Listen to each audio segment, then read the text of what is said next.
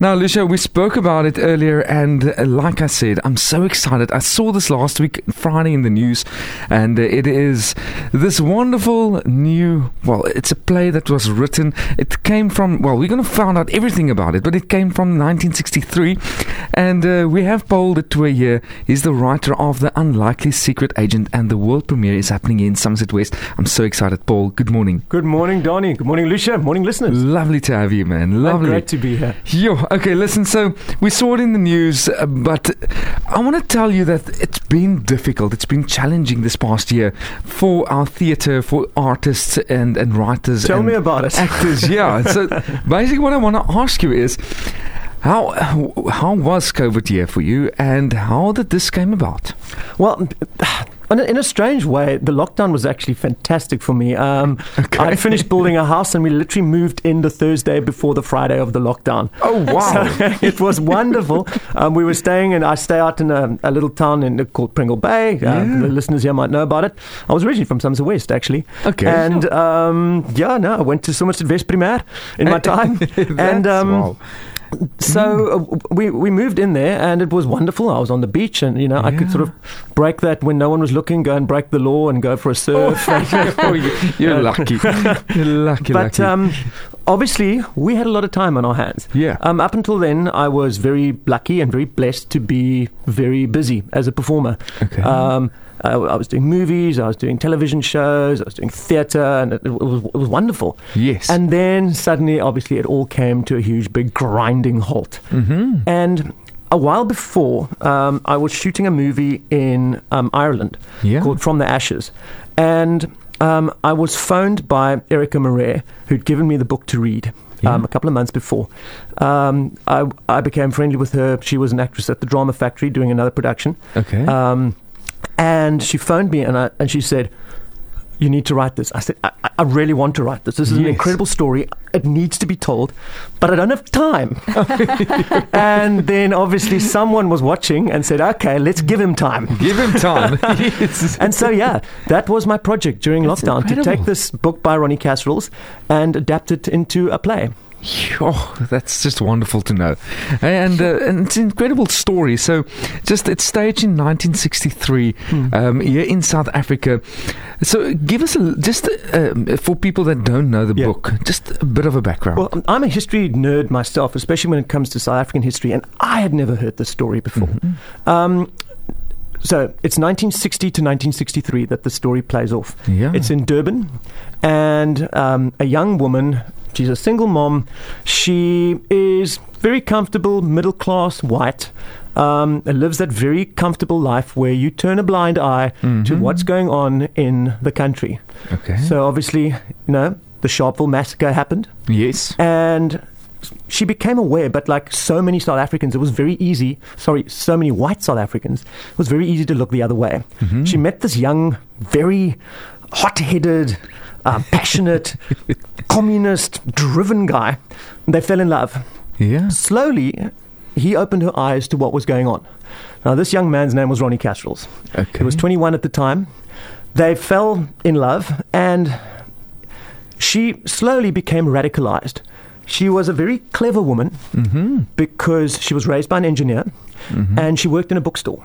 Very intellectual, very gentle, loved the arts, loved the ballet, but with her engineering skills, she suddenly realized she knew how to build timers on bombs. Yes. So they started a bombing campaign um, without any human casualties. They blew up infrastructure. They knocked out the power to the whole of Natal.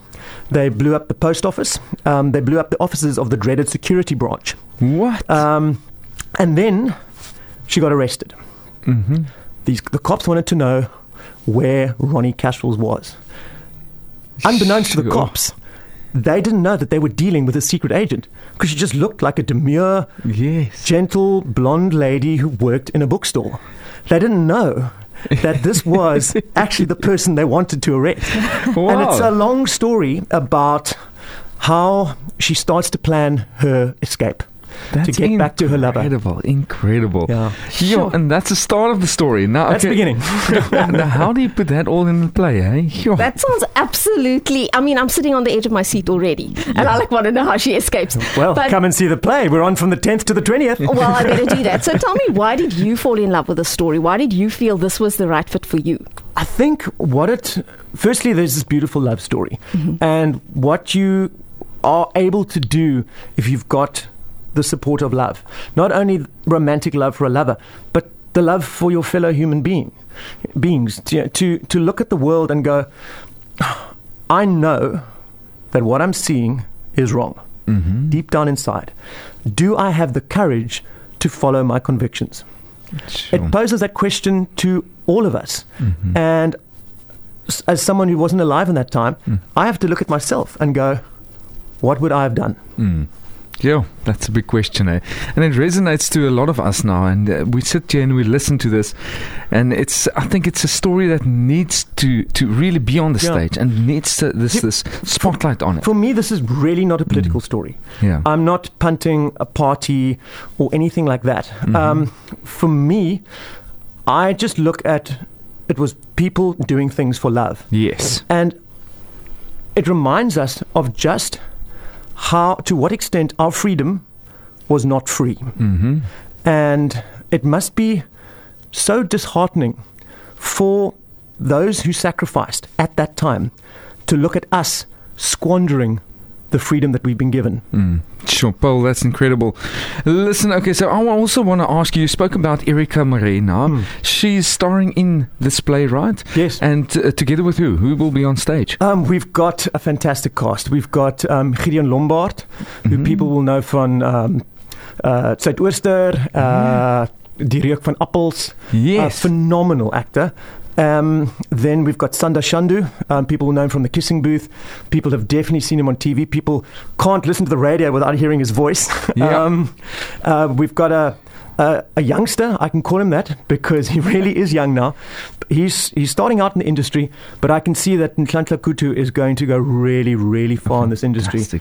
Um, we're very lucky to get him um, this early on, and be able to work with him. Mm-hmm. And then, of course, we've got Erica Murray. Now, Erica was the driving force behind this production. yeah. She found the book um, in a bookstore.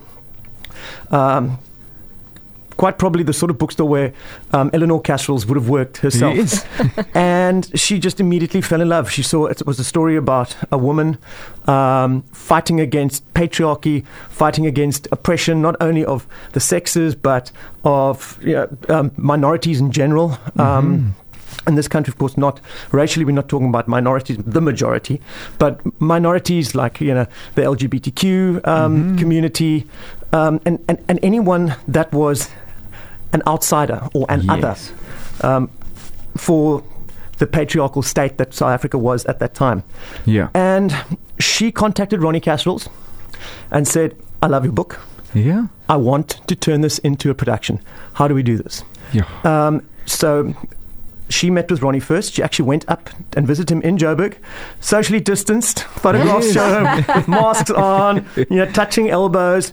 And Ronnie, I think, saw something in Erica, Yes. something that reminded him of his wife. Oh, fantastic. And time. well, we want to know who's going to star Ronnie then. You're looking at him. Ah, it's, it's you. That's Yeah. fantastic. Well, obviously, we know that you are an actor, and Mm. you just mentioned it. You off not just in South Africa, you're all over um, internationally. So we're looking forward to this. It, it sounds like a great cast. Yeah, this is, you know, COVID has changed so much in the world right Mm. now, um, including shrinking our artistic budgets. so, you know, this definitely is a COVID production Mhm. in terms that, you know, everyone has to wear many hats. So, Erica is our lead actress. Mhm. She is also the producer. Okay. Um, I am the director. I'm also the writer. You- I'm also Ronnie. um, Now, uh, how do you discipline yourself? How do you get yourself to, you know, I don't like how you did that. yeah. Change it. And, and that, that definitely was a concern. And, and Eric and I sat down and chatted about how this was going to be. And then I said to her, for instance, okay, when you're in the rehearsal room, you are not allowed to be a producer. You may Mm. not take phone calls. You may not negotiate. You may not deal with anything like that. If you do, I'm going to smack you. Um, Well, that's good. and I So said, it's a and, wild and work to the cast. I said, right back at me. When I'm here in the rehearsal room, I am not the writer. yes. I am the director, and when I'm acting, I'm the I'm I'm an actor.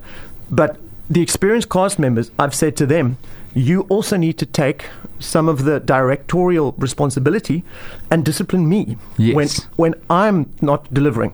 Um, by the same token, if you see writing that doesn't work for you, challenge me. Challenge anything I put forward to you. If I can't justify it, it doesn't deserve to be there. And it's become this incredible, incredibly democratic process and democratic way of doing art. And I think it's something that Eleanor really would have appreciated. Yeah. With her love of art and this deep, deep love, obviously, of democracy and what is fair and what is equal. Well, you can see this Eleanor and Ronnie on stage, and obviously all the other people. Um, the cast is incredible. They're starting off here in Somerset West, Unlikely Secret Agent. You should book now. Don't miss out. Tickets will range between 130 to 160 rand. Obviously, COVID, all the regulations will apply. You will be sanitized. You have your masks. There will be social distancing. All of that, and obviously half past nine, everyone out of the theatre to make sure that everyone will be in your home, the comfortable home um, before lockdown. But then uh, it starts the 10th to the 20th of June, so you've got about 10 days. That's it. It's the 1st of June today. You've got 10 days to get your tickets. Don't miss out. www.thedramafactory.co.za. That's where you can find the tickets. And it will be at the Drama Factory. Where exactly is that situated? Um, it is in Asla Park. So Okay. it's opposite um, Monkey Town. That well, not quite opposite Monkey But, Town, but that's sort yeah, of a little bit closer, yes. of the N2, you can literally see it from the N2. And I really have to give kudos to Sue Simpson, Diepeveen, and the this theatre that she has run and brought That's wow. it's risen up from the ashes of Yes. lockdown. There's this fantastic theatre in Somerset West. I mean, when I grew up here, there was no such thing. I was a member of the Playhouse Theatre, which I Yeah. loved, but that's amateur dramatics. It's Yeah. it's got a wonderful wonderful reputation and it's and it's got its place. But if you wanted to see professional theatre, there was just nowhere to go. You had to go to what was then the Nico Malan in, in Cape Town. So um, this theatre is beautiful. It's brand new. Um, it wasn't a. It, it was a smaller venue um, elsewhere in in um, Asla Park before, Yeah. but now she's opened this huge venue that, when COVID's over, can take over Mm-hmm. 120, 120 people. Sure. It's got fantastic technical specs, lights, um, hazers, wonderful sound equipment. It is a brand brand new theatre. So everything is state of the art, and I Hmm. Think Somerset West needs to thank her for Yes. giving us this wonderful, wonderful theatre that Well, we before thank we her. never had. Yeah, we thank her. So you thanks a lot, Paul. Thank Enjoy. We'll see you on stage as Ronnie. We can't wait starting the 10th to the 20th. Paul, you very thanks much, for luck for coming in. It's only a pleasure. Thank you to the listeners too. Cheers.